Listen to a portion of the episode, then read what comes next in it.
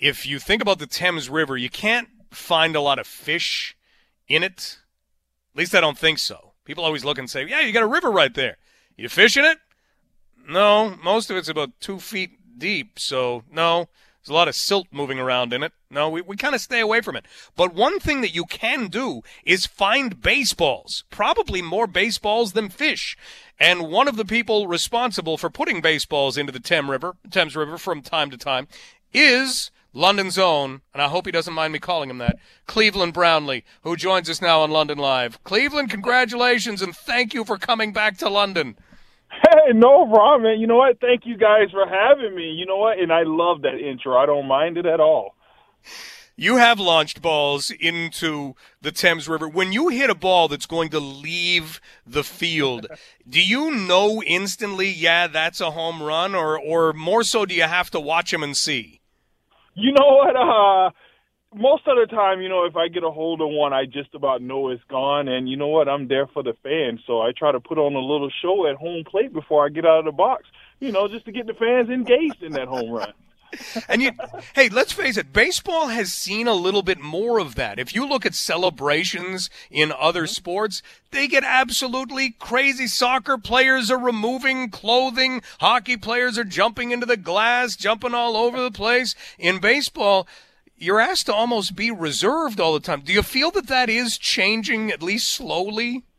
You know what? It is changing. That's just like the the game of baseball. You know what? These guys are getting paid the big bucks now to hit the ball over the fence, and you know what? That's what fans are coming to see now. So you know what? If I can contribute to doing my little antics, then hey, it's for the love of the game. Already the London Majors all time home run leader and coming back for a 12th season with the London Majors. Cleveland Brownlee joining us. Cleveland, you have to give us the line because your son played a big role in the decision to come back, did he not? You know what he did? He was my biggest motivation. You know, he told me uh after the season, he says, "Dad, are you done playing ball?" And I said, "Yeah. You know what? I'm, I'm gonna focus on you and everything." Mind you, he's only six years old. He's like, "But Dad, you won't be famous anymore if you don't play baseball." So I'm like, "Man, you know what? I didn't think about it that way. If my kid doesn't think I'm famous, then who am I?" So I got to keep his dreams and hopes alive as well. okay, now everybody's watching the NBA at the moment and watching Bronny James, LeBron James' uh-huh. son, kind of making his way up. I know, I know your son's only six, so this is asking a lot, but they're it wondering is. if maybe one day could LeBron and Bronny play together. Can we get you to hang in long enough for that in baseball? You know what, man? I would love to do that. You know, let me see if I can get my son on a uh, on a good program here and I can get him going. And you know what? I'm not to say no. It's too early to say no. So if I can stay in there, man, you, you guys asking for a lot, but if I can stay in there, I would love to see another Brownlee run on the field. You just double your career right now. You'd be heading into your 24th season. He'd be heading into his first season at the age of 18. It worked out just fine. Cleveland, you got to take us back. This year, different year, this past year, but at the same time, you do something that you've been trying to do with Roop Chanderdat and Scott Dart for a long time, that the London Majors have been trying to do for a long time. You win a title. How often in what have been pretty difficult times do you just let yourself go back and, and try and muster up the feeling of what it was like when that last strike came in and you guys were champions? You know what? I, I sit there and I watch that video all the time, and you know what? It still brings joy and tear to my eyes at the same time. Like you said, it has been a long road for all of us. You know, me, Roop, Scott, we've all been here committed, and it's been a long road. But last year, you know what? And I'll tell anybody, it seems as though we brought joy to the city of London. You know, everybody was still going through the the ramifications of the pandemic and all of that is still going on. And, and like now, we're still minor setback here. And you know, we brought so much joy to the city of London and surrounding cities by having the Intercounty Baseball League season. So for us to go out there and win it, and, and if you go back and look at pictures and see those stands full of just smiling faces out there, you know what? That was a feeling like no other. And you know? For Roop to to talk to me and ask me, do I want to come back, and he would love to have me back. You know what? That touched me a, a lot, just like my son you know, and just uh, be able to come back and give back to the city of London, I wouldn't change it for no other. Love it. Absolutely love it. Cleveland Brownlee joining us. Cleveland, that series against the Toronto Maple Leafs, that kind of went back and forth, back and forth. You guys went what 13 innings in Game yeah. Four, only to see a home run go in the wrong direction, and then you get to that game at Labatt Park, and even that kind of starts off maybe not how you were hoping, where you guys fall behind. What do you remember now, thinking back from that title clinching, championship clinching game? You know what? Coming back thinking that, you know what, we had a couple things that didn't go our way that uh that game four over in Toronto, then I'm like, you know what, game five, we're all ready and pumped. Those first two innings took the worst start it could have been possible. And you know what? One thing about our guys, they did not get down. They kept going.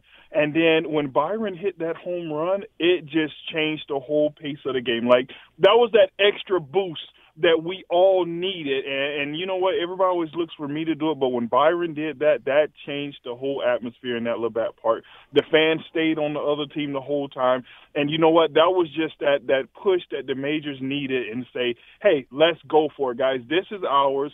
It's you know what? We're in front of our home crowd. We haven't seen stands like this in a long time. Let's do it. He hit 448 in the playoffs. That's a ridiculous number.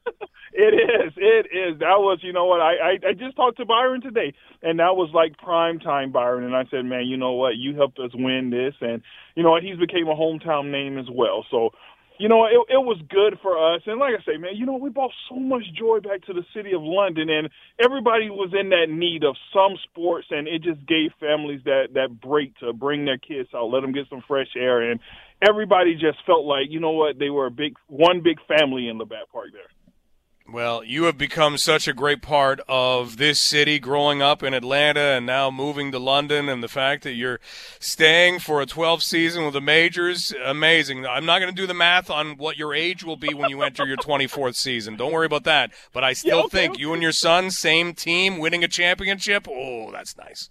You know what? That would be nice. I would love to put that in the record books and you know what? Things like that would be great. Cleveland, thanks for spending some time with us, and thanks for the smile that you give every time you do something, either with the bat or without it. Keep safe, all right? Hey, thank you.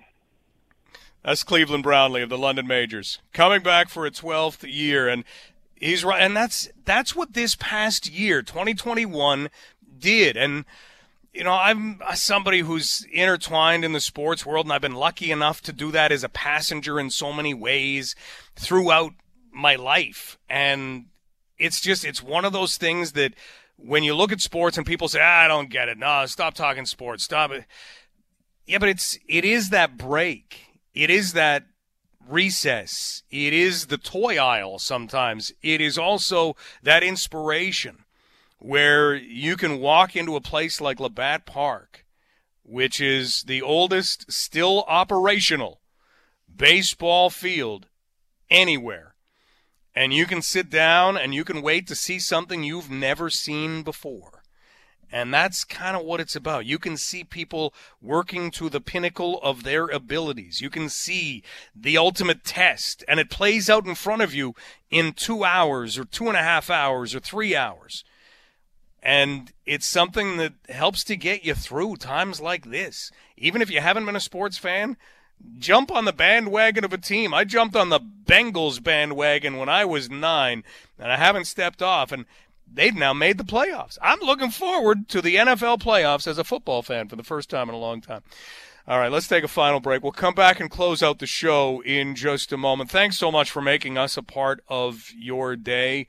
We're here to try and keep you informed and hopefully a little bit entertained as we go through the rest of this. And I still believe it. We're headed in the right direction. You can rewind the show. And last year I was probably saying the same thing at the same time. But the question of, okay, how do we learn to live with COVID 19? How do we do that?